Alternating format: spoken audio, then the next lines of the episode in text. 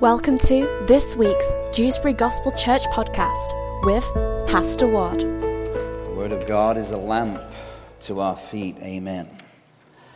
You know, we are living in a dark world in many ways as we, we perceive the things that are going on, and every time we turn the TV on, we hear these horrible accounts of what is happening and. Uh, particularly over in the Middle East. Isn't it amazing? You know, uh, when we read our Bible, much of it is a concentration of what was happening in the Middle East, and now uh, every time we listen to the news, it's that concentration of those countries that we read about and um, the awful things that are happening over in Damascus.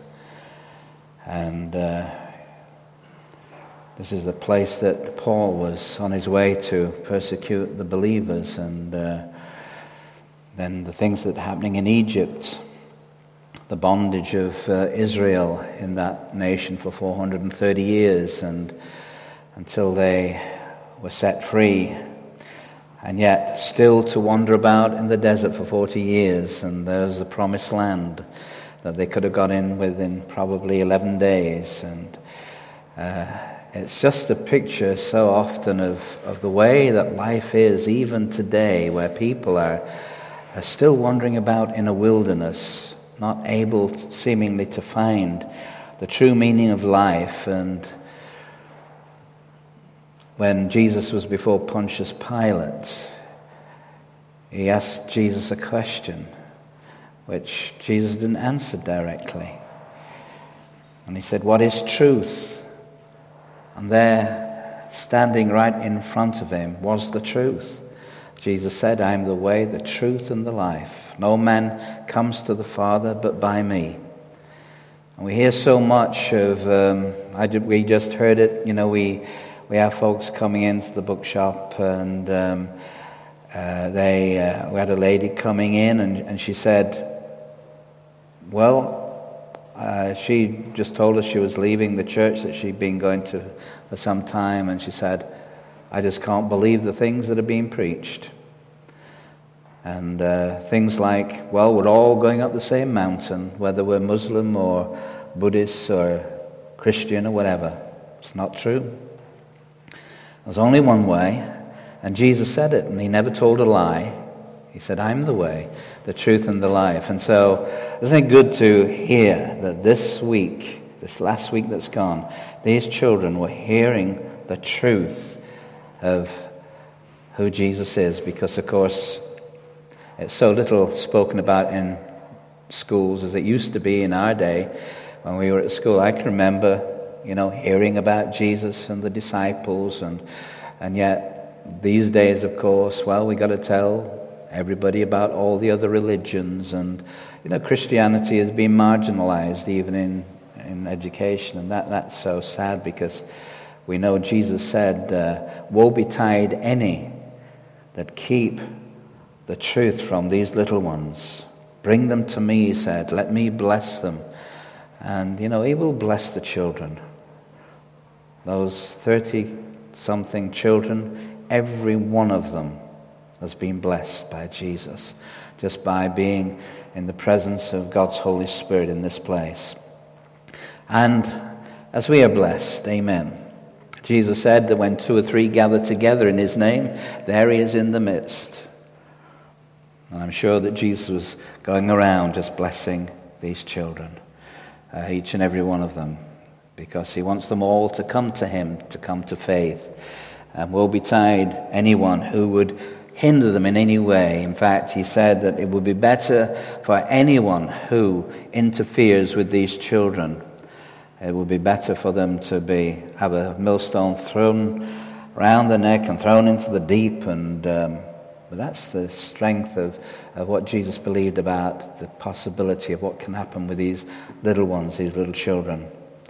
John Wesley, Charles Wesley, you know, they were great men of God. But the fact is, they had a godly mother. And I understand she probably had 18 children. And they knew that when Mrs. Wesley threw her, she used to throw her apron over her head apparently, And she used to then be communicating with her Heavenly Father. And the children knew that was the time that they had to be quiet. But what a blessing that uh, came from that mother's love for her children to pray and intercede. And, um, you know, and there was John and Charles ready. And I think there were several others who went into the ministry as well of those children. So who knows what, what's going to come out of those children? Um, we, uh, in days to come, years to come, we may uh, begin to realize that, uh, yes, God did it there just through the words that were spoken and through the people that were committed into probably the greatest ministry of all is reaching, you know, the children. I think it was D. L. Moody said, Give me a child by the age of seven and um, I'll have him for life. That works also on reverse. The devil knows that. If uh, it's very difficult, you see, as children get older, um, their hearts get hardened. And, uh, but but when, when they're just at a young age, the Holy Spirit has got a heart that He can really uh, move into so quickly. Their faith is what Jesus said childlike faith. And yet, we're all called to have childlike faith. Uh, because sometimes we make the gospel so complicated and, and Christianity so complicated when it is so simple that a little child can enter in. And that's the way that God has made it. But sometimes we, we want to get so intellectual and try to work out uh, reasons and, and things rather than just accepting like the little children do. They just believe. They believe what Vanessa said. You know, that God loves them that Jesus died for them. And they take it by faith. And it says in the Word of God, call on the name of Jesus and you will be saved. So simple, isn't it? And sometimes I think, well, did they really give their life to God? Well, God knows. Amen. He's only looking for that little bit of faith. And he says, Be it unto you according to your faith. And the same for us this morning. Whatever our needs are, he says, Come, come in that simple way. Not to be childish, but we have to be childlike. And we approach it um, without questioning. You know, this is what God's word says. And, and it really will be a lamp to your feet, a light to your path as you take it by faith, step by step. Amen. And the steps of a righteous man are ordered by God. So the, the life that He's got for us, it's already planned out, it's already worked out, but He does want to get us into that place that we'll follow his plan. That's where we come in. That's our uh, purpose. That uh, he, uh, he doesn't press a button and make us do these things, but he says, I've got to renew your mind and your thinking. You see, when you got born again, your mind didn't get born again. The mind is to be renewed, and guess who has to renew it?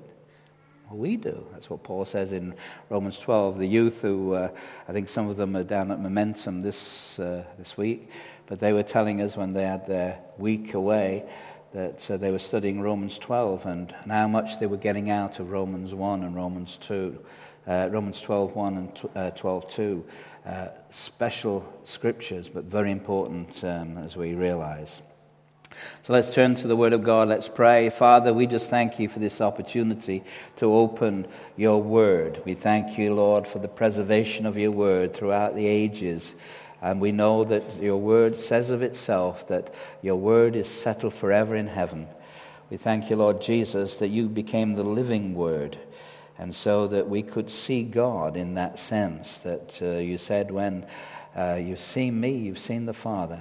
And what an amazing statement. No other person would ever be able to say that, but you are the true and living God. We thank you, Father, that you are uh, working out all things for his purpose and that he is coming again. You are sending him once again to this earth. And Father, though sin is uh, moving so strongly upon this earth, you say that wherever sin abounds, grace does more abound.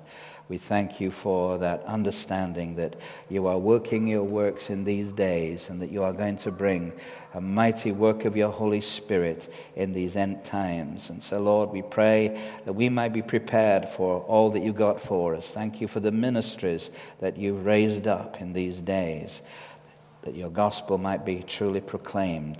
And we give you praise and thanks in Jesus' name. Amen. So we've been studying over the last year.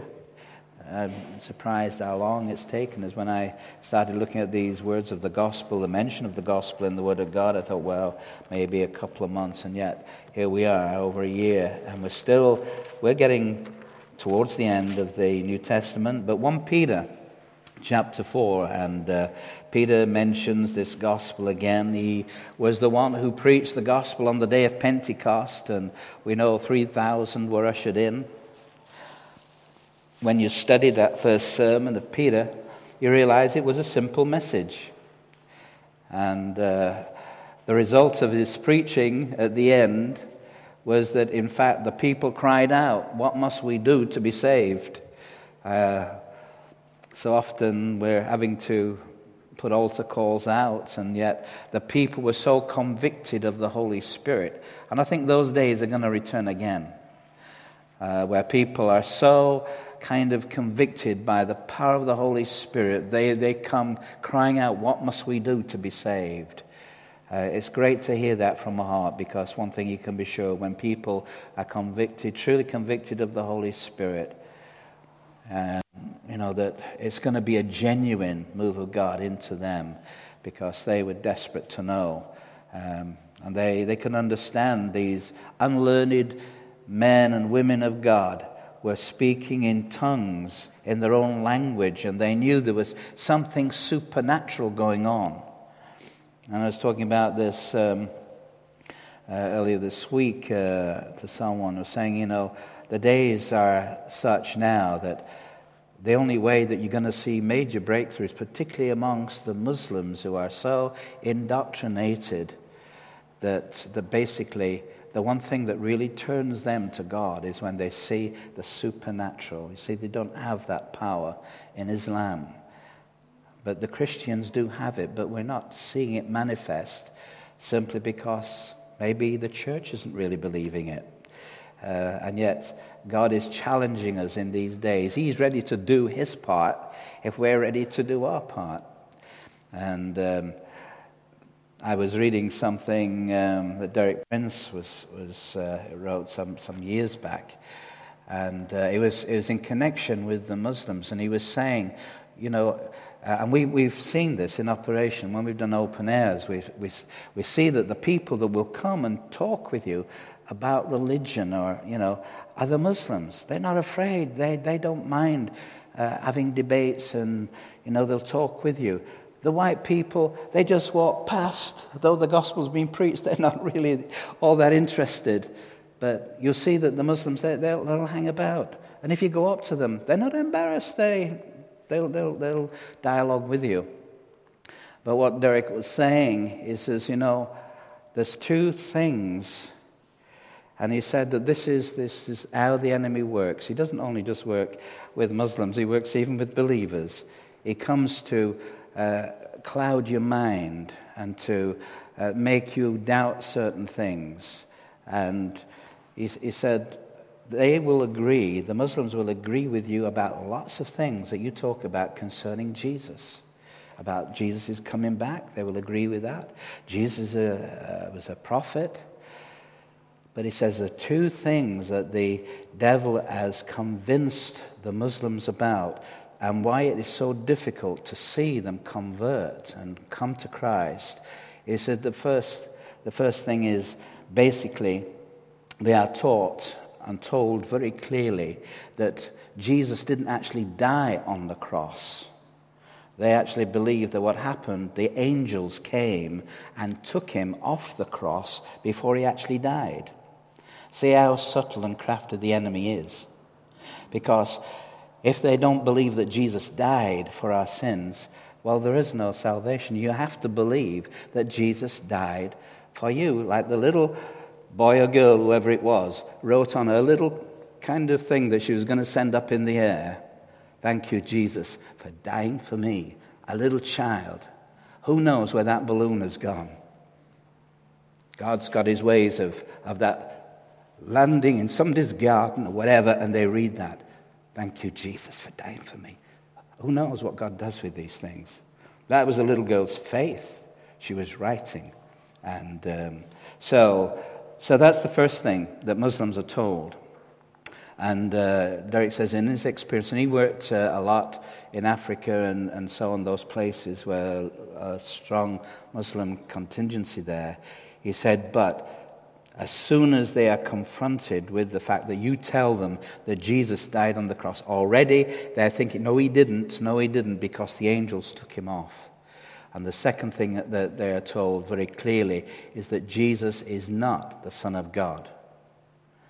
Usually, they, um, I, have talked with Muslims on, on those things, and they say, well, if Jesus was the Son of God, who was the Mother of God? Because there's Father God, which they'll recognize. But you see, they, uh, their, their thinking is, is so tainted by the enemy and by Muslim teaching, and therefore they cannot equate Jesus as being the Son of God. And of course, if you don't believe that Jesus is the Son of God, then um, your, your faith is, is in that which is incorrect. That's why the, Mus- the Mormons, the Jehovah's Witnesses, Christian scientists, all the cults are uh, off beam because they don't recognize that Jesus is very God. And that's a major thing. You must believe that He is very God. He is the only one who was perfect, the only one who could die for our sins. Mankind um, are born in sin. And so, whoever might be a good person, nevertheless, as they were born, they were born with the Adamic nature. And therefore, we need to be born again. And so, Peter, uh, as we begin to look at 1 Peter chapter 4, verse 6, where he mentions the gospel yet again. And of course, uh, the children have been learning about Peter. And at this time that he's writing this letter, we understand that he probably was not long before he would actually uh, be martyred. He was coming to the end of his days, and uh, Peter and Paul, we, uh, tradition says that they were both kind of martyred in Rome. We don't know for absolute certainty that that was the case, but nevertheless, that, that Peter is reminding the believers and he's writing this letter mainly to Gentile believers, and he's reminding of, um, them of, of things that are so important. And in verse 6 it says, For this reason the gospel was preached also to those who are dead, that they might be judged according to men in the flesh they might be judged according to men in the flesh, but live according to God in the Spirit. And we know the fact is that before a person comes to God or comes to Christ, that basically is, he is seen as dead. Uh, God said to Adam, In the day that you take of, of that fruit, if you take of the tree of knowledge of good and evil, uh, you will surely die. The devil came and. Uh, and the first thing the devil will always do is to counteract the Word of God. That's why what Vanessa was saying was so important. That though the Word has been sown, Jesus taught that, that when the Word is being sown, when the sower sows the seed, one of the things that often happens is that birds of the air, they come and take the seed. And of course, that's what the devil does. He tries to take the seed out of those hearts. But, that's why it's so important when the, the seed has been sown to keep praying, keep you know, watering it, keep uh, thinking of these children, keep praying for them, that that seed will, will take you know, real growth in, into their heart and, and eventually will produce. I remember when we first got married and uh, um, my next door neighbor, was actually my best man, and I was his best man, we, we got married within three weeks of each other. And we bought um, a house, semi detached house, and we, we were joining. And uh, in those days, uh, where we were in Oslo, you, you weren't allowed to put any uh, kind of um, walls up. It was set to be open plan, and you had to. So we decided what we'd do. We would, we would uh, put lawns down and uh, I was watching Barry putting all this seed down. And I, I, you know, because I was an accountant and, and you, you always work out things accurately. I'd looked in the gardening books and, and it told me exactly, you know, for the area that I had, how much seed I had to buy to sow. And so I did it according to the book. And, uh, and you know, it, it, was sufficient. And then I was watching Barry and uh, I said, What are you doing? He had bags of seed, twice as much as I had. But he was wiser than I was because he'd taken note of you know, his father who had uh, sown lawns. And he said, Well, he says, there's a bag that's for the lawn and there's a bag that's for the birds. So I said, What do you mean? He says, he says As soon as we put this, you know, seed down, the birds are going to be. And sure enough, he was right. And I was watching these birds coming and robbing me of all of my seed. So in the end, um, I thought, okay. And, uh, and I put all, I had to, to get all the cotton out, and I got cotton uh, uh, right across the lawn so, so the birds couldn't actually get into it. But it took me ages to do that. But Barry didn't bother. And, and his lawn came up just as good as mine. And uh, sure enough, the, you know, the birds were having a treat, but, uh, but there was still enough in the ground. Um, but that's the way that nature is. And Jesus, often when he was telling his parables, he, he would communicate on the things that the people knew about. So they knew about, you know, sowing the seed and so on, and some falls on stony ground. And even Jesus, you see, he said that, you know, there were four types of soil, basically, and, uh, you know, there's only one that is going to be really good soil and good ground. Uh, but we've got to keep sowing. That's the, that's the bottom line. We should never stop bringing the Word of God to bear. And so, uh, for, for this cause, Peter writes, was the gospel preached to them that are dead, that they might be judged according to men in the flesh, but live according to God in the spirit. And so, we are aware that even when we get born again, you know, that, uh, that there is this, this very fact. So, we've got to live by the spirit. And uh, it's not a matter that nothing has happened when we got born again. We, we did get a new nature. We became righteous in the eyes of God. And yet, we also have a mind that can still go the old way and think on the old things. And so, Paul tells you, you've got to keep renewing your mind so you think according now to the Word of God and believe the things that the Word says about you, because otherwise we, we don't live in the Spirit. And then if you go into verse 1 of chapter 4, um, because uh, this tells you now, uh, here we have the same word, therefore, and we say that whenever you see therefore in the word, you've got to see why it's therefore. And that means that what, what Peter is, is saying is because of something that he said previously. And so if you go back into chapter 3, verse 18, it says, For Christ also suffered once for sins, the just for the unjust, that he might bring us to God, being put to death in the flesh, but made alive by the Spirit. And so uh, Jesus is always our example. And even Jesus, he, uh, he had to go to death.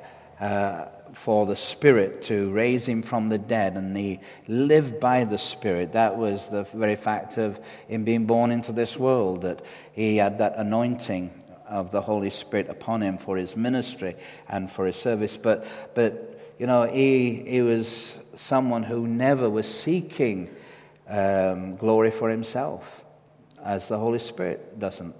He always wanted to glorify the Father. The Holy Spirit always wants to glorify Jesus. He, uh, and that's the way that the Godhead is.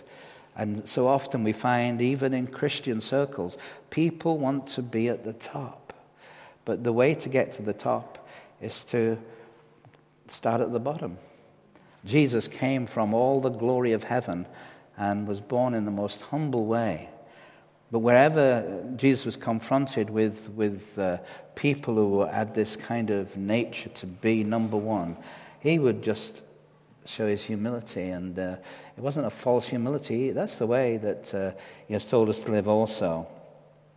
And so, uh, as Christ suffered uh, for our sins, uh, the just for the unjust, he was completely righteous in all of his ways. He was the only one who could really pay for our sins because he was completely just in, in all that he was and all that he, uh, he did, that he might bring us to God. And now we realize that the gospel has worked. For 2,000 years, people have been coming to God, but they all come the same way. Come on the basis of what Christ has done is dying on the cross. And as we've received that by faith, then we become alive in God. And then it goes on to say, by whom also he went and preached to the spirits in prison. So his complete victory. We sang quite a lot of songs this morning about the victory that Jesus has won for us and that uh, He is the overcomer, but He has made us also overcomers. So now, back in chapter 4, verse 1, you can begin to see what Peter's saying when he says, Therefore, since Christ suffered for us in the flesh, arm yourselves also with the same mind, for he who has suffered in the flesh has ceased from sin so, the first thing that Peter is beginning to tell us here that uh, we've received this glorious gospel, but we've got to arm ourselves. We're living in a world where they, uh, you know, everything is bombarding our mind. You know, the battlefield for the believer is, is here in our head, it's between our ears. And therefore, that's why it's so important, as Paul says, renew your mind. If your mind is not renewed, even though you're born again, you still can begin to think in the old ways and do the old things. It's not because you've got an old nature there that is forcing you to do that. You have actually got a mind that once it's renewed, that you don't have to be contained by the old things that you were caught into. That's why, uh, whether people have been caught up in drugs or alcohol or whatever, if the mind is renewed, you don't have to go back into those things. Those things don't have the power that they used to have out of Christ, we didn't have the power to control those things, but it's Christ in us now. And uh, therefore, a greater is He that's in you than He that's in the world. But the mind has got to be thinking according to the Word of God, taking the Word of God and using the Word of God in every situation, whether it's sickness or illness, you know, those things that Jesus died for on the cross. So we have to renew our mind and our thinking. We affirm that by His stripes I was healed. That was something that took place 2,000 years ago. I was free from sin 2,000 years ago, but I've got to believe in Jesus. But for the believer, we still have to put our mind into gear. God has done his part, and now he's saying, You do your part, believe what my word says, and whatever you believe, you can receive. Amen. And it's, it's a simple uh, way of faith. And so arm yourself with the same mind. And so we have the mind of Christ, the Word of God says. So as Christ had to, even when he was on the earth, he had to take the word from his Father before he could activate anything on the earth. He says, oh, I only do what he told me to do. And, but he had to have the instructions. In the same way, you've got to get the instructions. You got it here in this book. Amen. Holy Spirit will help you and guide you into the truth of it. Um, but that's important. This is the process, and where we're now in, in, in, the place where we're having to really emphasize to believers it's not, God isn't just interested in having converts, He wants disciples. Jesus said, Go and make disciples. He didn't even say, Go and make converts. He said, Go and make disciples. Because disciples are those who are disciplined in their mind and in their thinking and they're actually going to do the acts of God. They're going to do the works of God. And we're able to do that. So the emphasis, even in Bible college, is those students are going through the discipleship evangelism course every year. It's strengthening uh, this area. God wants disciples. Disciples will change the world. Just being a convert and saying, Well, I believe in Jesus, and you may well be born again, but if you're not a disciple, you're not going to receive all that God has got for you. It's, um, it's like still being in the wilderness to some degree. You're not enjoying the fruits of Canaan that God has said. It's flowing with milk and honey. And yet, we know even in Canaan, there were battles. And so, a lot of the songs again this morning were about the warfare, and, you know, uh, we, we have an enemy, but the enemy is under our feet. Amen. And uh, that's why we've got to renew our mind. We'll see this a little bit later on, how important this is. And so, in verse 2, it says that he no longer uh, should live the rest of his time in the flesh for the lusts of men, but for the will of God. Notice this um, what, what Peter is saying that when we become a believer, we are no longer meant to be living according to the way of the flesh. That's how we used to live outside of Christ. We, we did what we felt to do. And we had no thought of God. We didn't want to serve God. We, we probably didn't give him any thought. We might have said, I believe, I, you know, before I became born again, I, I would have said, I believe in God, but I didn't serve him. I didn't really study the Word at all, didn't have any interest that way in church, never went to church in 18 years. Parents never told me I had to go to church or Sunday school, and I never did. But the, the fact is that I still would have said I believed in God, but it says in the Word, the devils believe.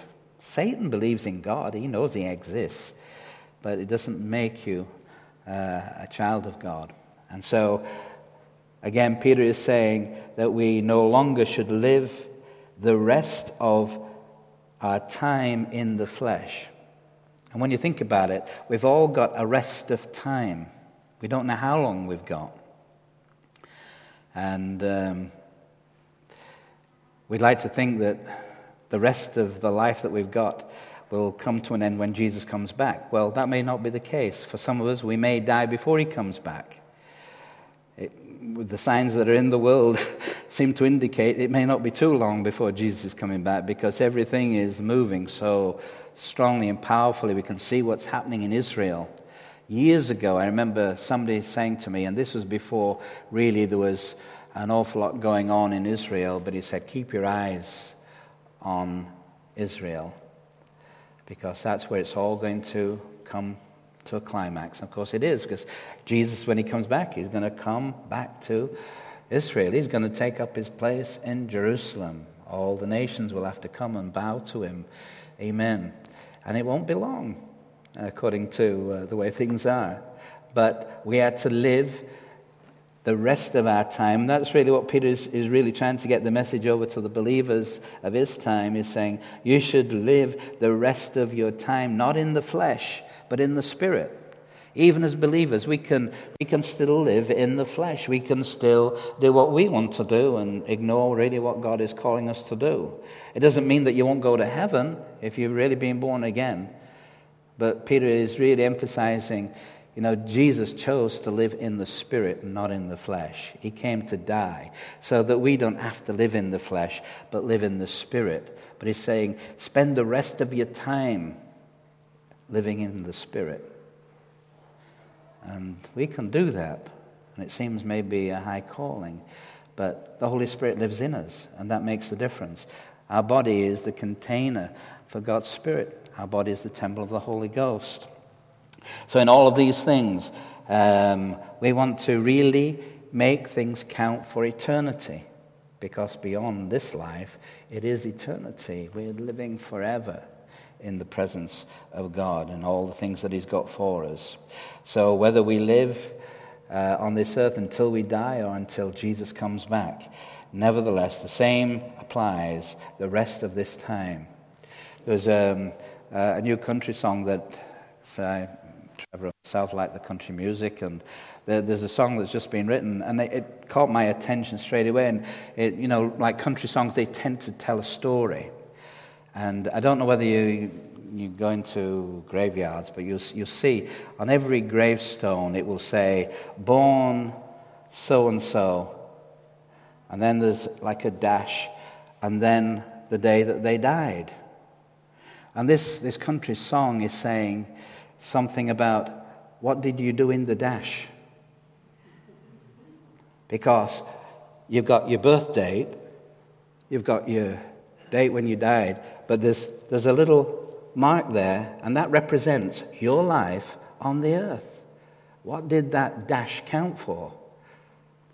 And, and so that's really what Peter said make it count for something, you know, for God. Live it in the Spirit, live it to the full. The devil will try to stop you living for God in the, in the dash, but, but praise God, there's an awful lot uh, that we can do while we're here um, because we, we don't know what another day is going to bring. You know, it could be a miracle, it could be all kinds of things that can happen in one day. You know, God is able to bring about the most amazing things. You know, um, one of the truths is that the devil has a plan to destroy your life. Don't know whether you've ever thought about that. But it's an awesome thing. The devil has a plan to destroy your life. He's taking a lot of people to destruction. You see, we forget that the devil is a schemer. He's had at least 6,000 years of dealing with mankind. And he knows how to manipulate people. and how to get to them. And of course, he does work overtime on the believers. I never gave the devil a thought until I became a believer. Never thought about the devil. But my goodness, once you start living for Jesus, he keeps turning up and trying. And of course, if he came and tried to take Jesus out, and we know that he did, he came and tempted him, and yet the, the way that Jesus uh, overruled that was always to bring the word of God against the devil. But this is what the word says. This is what the word says. It is written and the devil had to leave him. And so we, we, we got to lo- use our own uh, kind of uh, words against him uh, that we have from the Lord, and uh, for them to be personalized. And we know the ground that, on which we're standing. And we can say, Get behind me, Satan. Amen. And we have authority to do that. Resist the devil. But it says you've got to submit yourself to God and resist the devil. Without the submission to God, you'll find that the devil won't take any notice of you.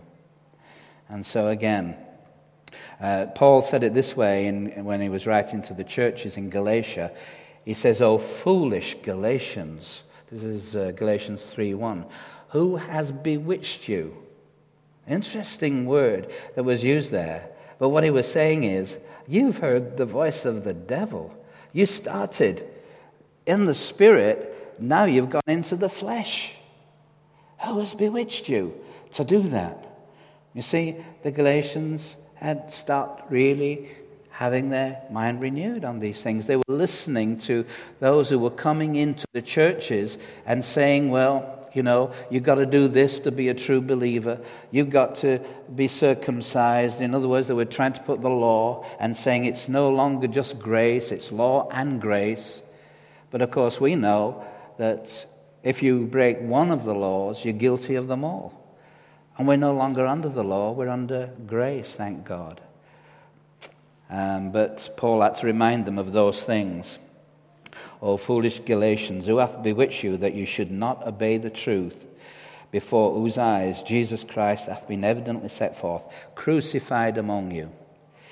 And uh, you see, the enemies that we, uh, we face uh, are not flesh and blood. They are these principalities and powers, invisible spirit beings. And that's why I say, you know, the devil really does have a plan to destroy your life. Jesus said it this way the thief, referring to the enemy, comes to steal, to kill, and destroy. But he says, I've come to give you life in all of its fullness, abundant life, he said.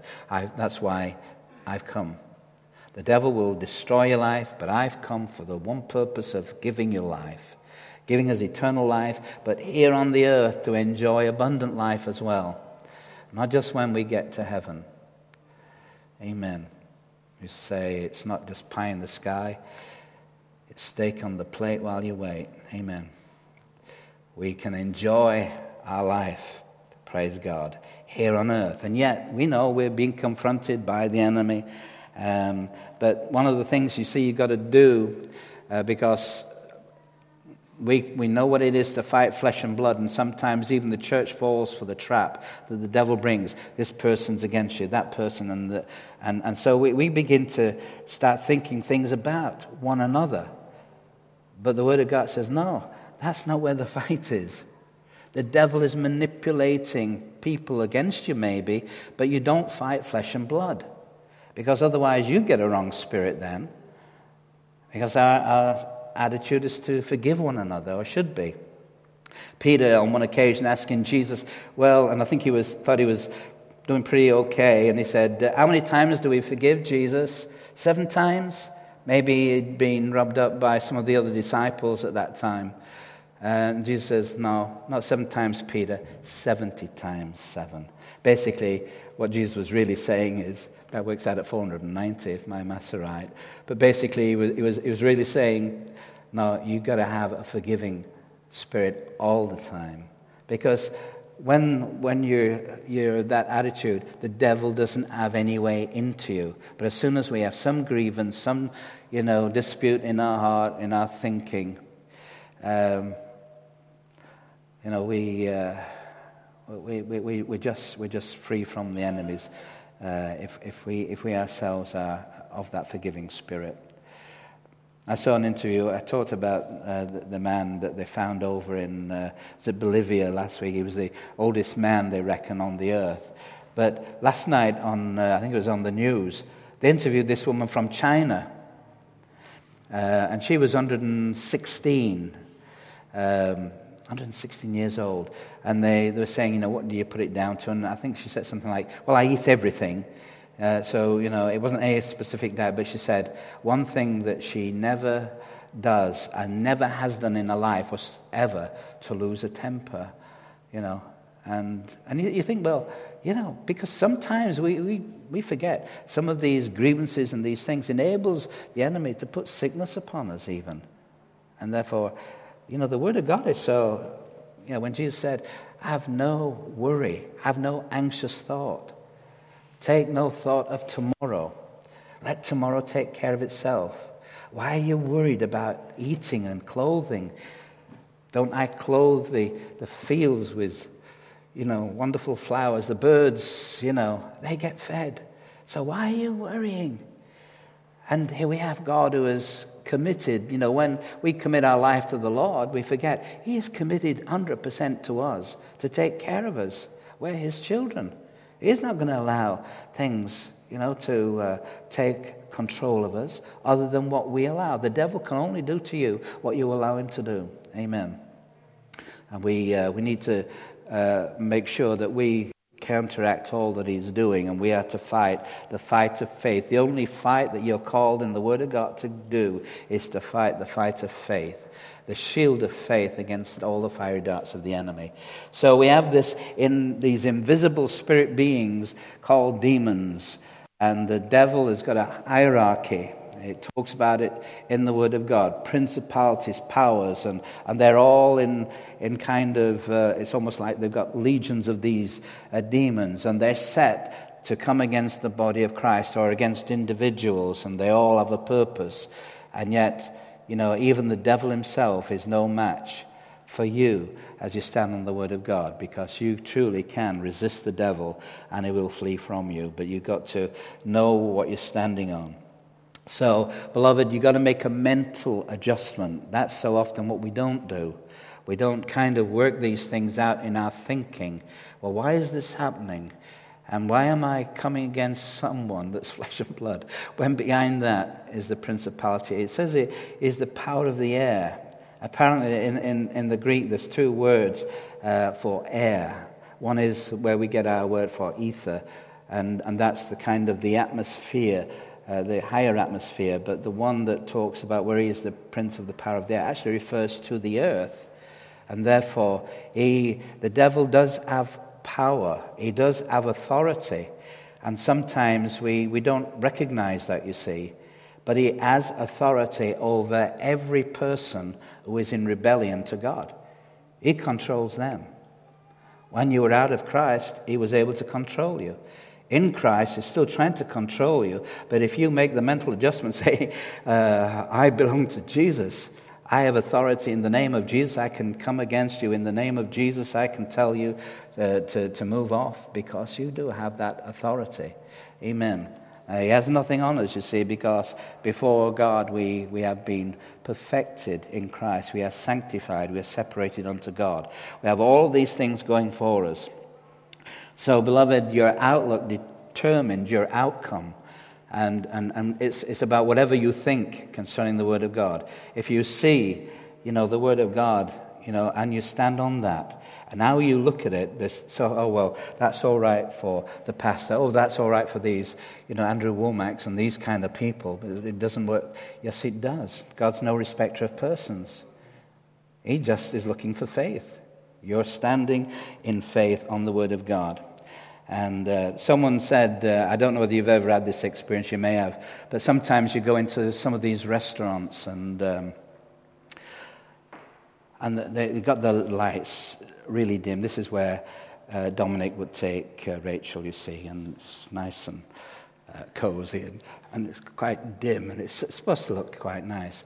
But the trouble is, you, you kind of trying to read the menu, you know, you can't make it out because it's so dark. And somebody pointed out, you know, that, that even, you know, when, when you get into a dark room, eventually your eyes begin to adjust. And you begin to realize, well, I can make it out now. But when you first go into a dark room, immediately, you know, you can't see. You may have that, you know, uh, when you walk into the bedroom and the lights are off, and then suddenly it gets a little bit lighter. But someone pointed out, you know, it's a little bit like that even with things of the flesh or sin. The more that you kind of stay in the darkness, your eyes get more open to the darkness. And the devil's very crafty, you see. And, and what may start with just a little kind of thing that maybe, you know, a kind of film that really, you know, I shouldn't really be watching this. But, but you can get accustomed to the darkness. And so then it's not such a big deal anymore. And now we, we continue watching things and reading things that really, you know, we shouldn't be. But that's the way that, you know, that's why we, we really have to program our mind no, this is not what the Word says. And, uh, and so we, we, we stay out of the darkness. And, um, but we are not, it says in Romans 8 9, you are not in the flesh, but in the Spirit, if so be that the Spirit of God dwell in you. Now, if any man have not the Spirit of Christ, he's none of his. But we are not in the flesh, praise God. You know, and we, we get our mind adjusted to that. We are in the Spirit. We're meant to walk in the Spirit, live in the Spirit. And uh, this, this whole idea uh, of, uh, you know, that, that Christ has quickened us. When, when uh, Vanessa was talking about doing this alphabet thing, I was thinking, oh, yeah, that's interesting. And I was thinking, I wonder what she'd do for Q. And, and the word that came to me was quickened. We've been quickened in the Spirit. And sometimes we forget that.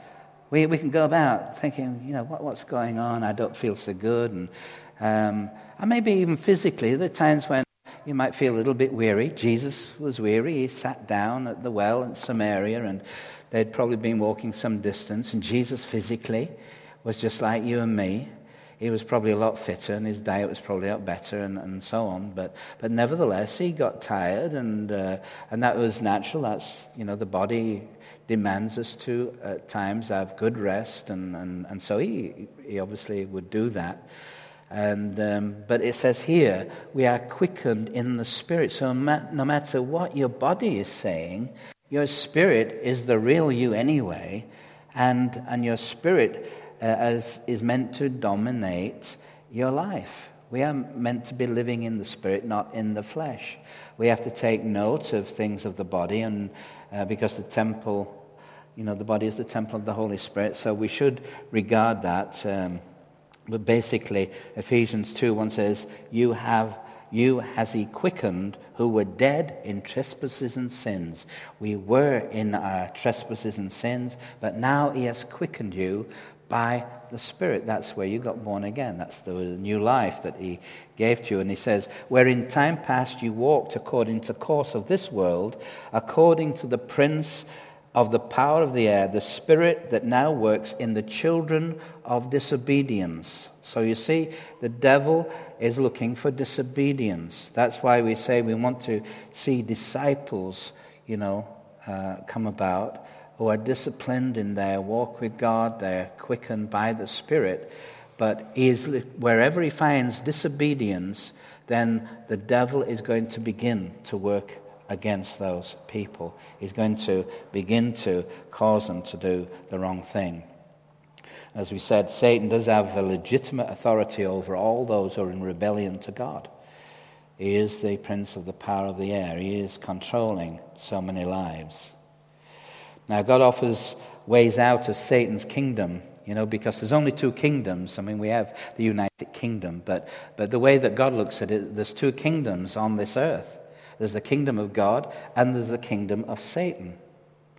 And out of Christ, we're in the kingdom of Satan. Thank God that we came to hear the good news and we, we realized I can be taken out of that kingdom of the devil and translated into the kingdom of God. And that's where new birth comes in. As soon as you give your life to Jesus, then there's a, there is a move from one kingdom into the other. Um, but the fact is, um, and again, Derek Prince said this, uh, and it seems very strong, but he said that millions and millions of Christians are in between. Yet they've left the kingdom of Satan. And what he was saying, he used to, he used to preach, uh, he used to have a church in Africa. And uh, where his church was, it was right on the border of um, Zaire and what's the other place? Um, Zimbabwe. And the Zambezi River runs in between. And he said one of the ways that he tried to uh, inform the African natives of, of this aspect of the kingdom of God, he would say, it's a little bit like, you know, we're on the east side of the Zambezi. And that could be representing the kingdom of, of Satan. On the other side, in Zaire, which I think now is the um, Congo, because it changed, didn't it, about 1997 or something. So you get a, a geography lesson as well here. And, uh, and so he was saying if, if you wanted to get to Zaire, we would have to build a bridge to get there.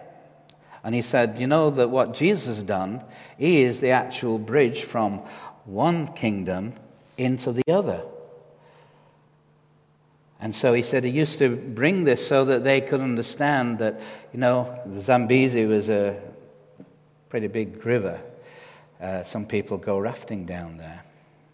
And, and so the, the only way across was through this bridge. And he said, Well, what God has done, he, Jesus has come and he has become the bridge. But what Derek Prince says, he believed, uh, I mean, he's gone to be with the Lord now. He says, millions of believers are still on the bridge. They've left the kingdom of Satan. They're standing on the bridge, but they haven't actually got into enjoying all of the kingdom benefits. I think, and you know, when I was thinking, I thought, I know a lot of people that are still really just on the bridge. How sad, because all the benefits, I suppose it's a, a, little bit like the children of Israel. They got out of Egypt after 430 years of bondage. And, and God had said, I've got the promised land for you. It's flowing with milk and honey. And yet, for 40 years, all they did was really stand on the bridge, a bit of complaining, muttering against Moses, and you brought us out, and we've no food, we've no water. When they got these miraculous, imagine 40 years of, of you know, food being served. I know it was the same diet, um, but they saw a miracle every day. Their shoes never wore out. And they weren't wearing Crocs, or, you know, they, and God was showing them miracle after miracle, and yet all they could do was grumble and complain. And as a result, because of that, they just went round in circles. In other words, they remained on the bridge. And there it was, beautiful land waiting for them.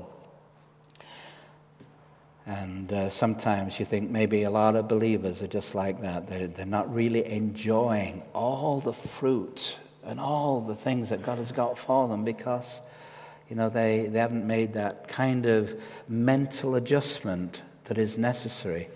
That's why we have Bible college because, I mean, Dominic would tell you people come from different kind of backgrounds, different denominations and so on, have different kinds of things. And, and yet, you know, the whole purpose of Bible college is to make disciples and then for them to make disciples. The, the greatest growth in the church is when disciples are made and then they make disciples. And, and Jesus knew what he was talking about, you see.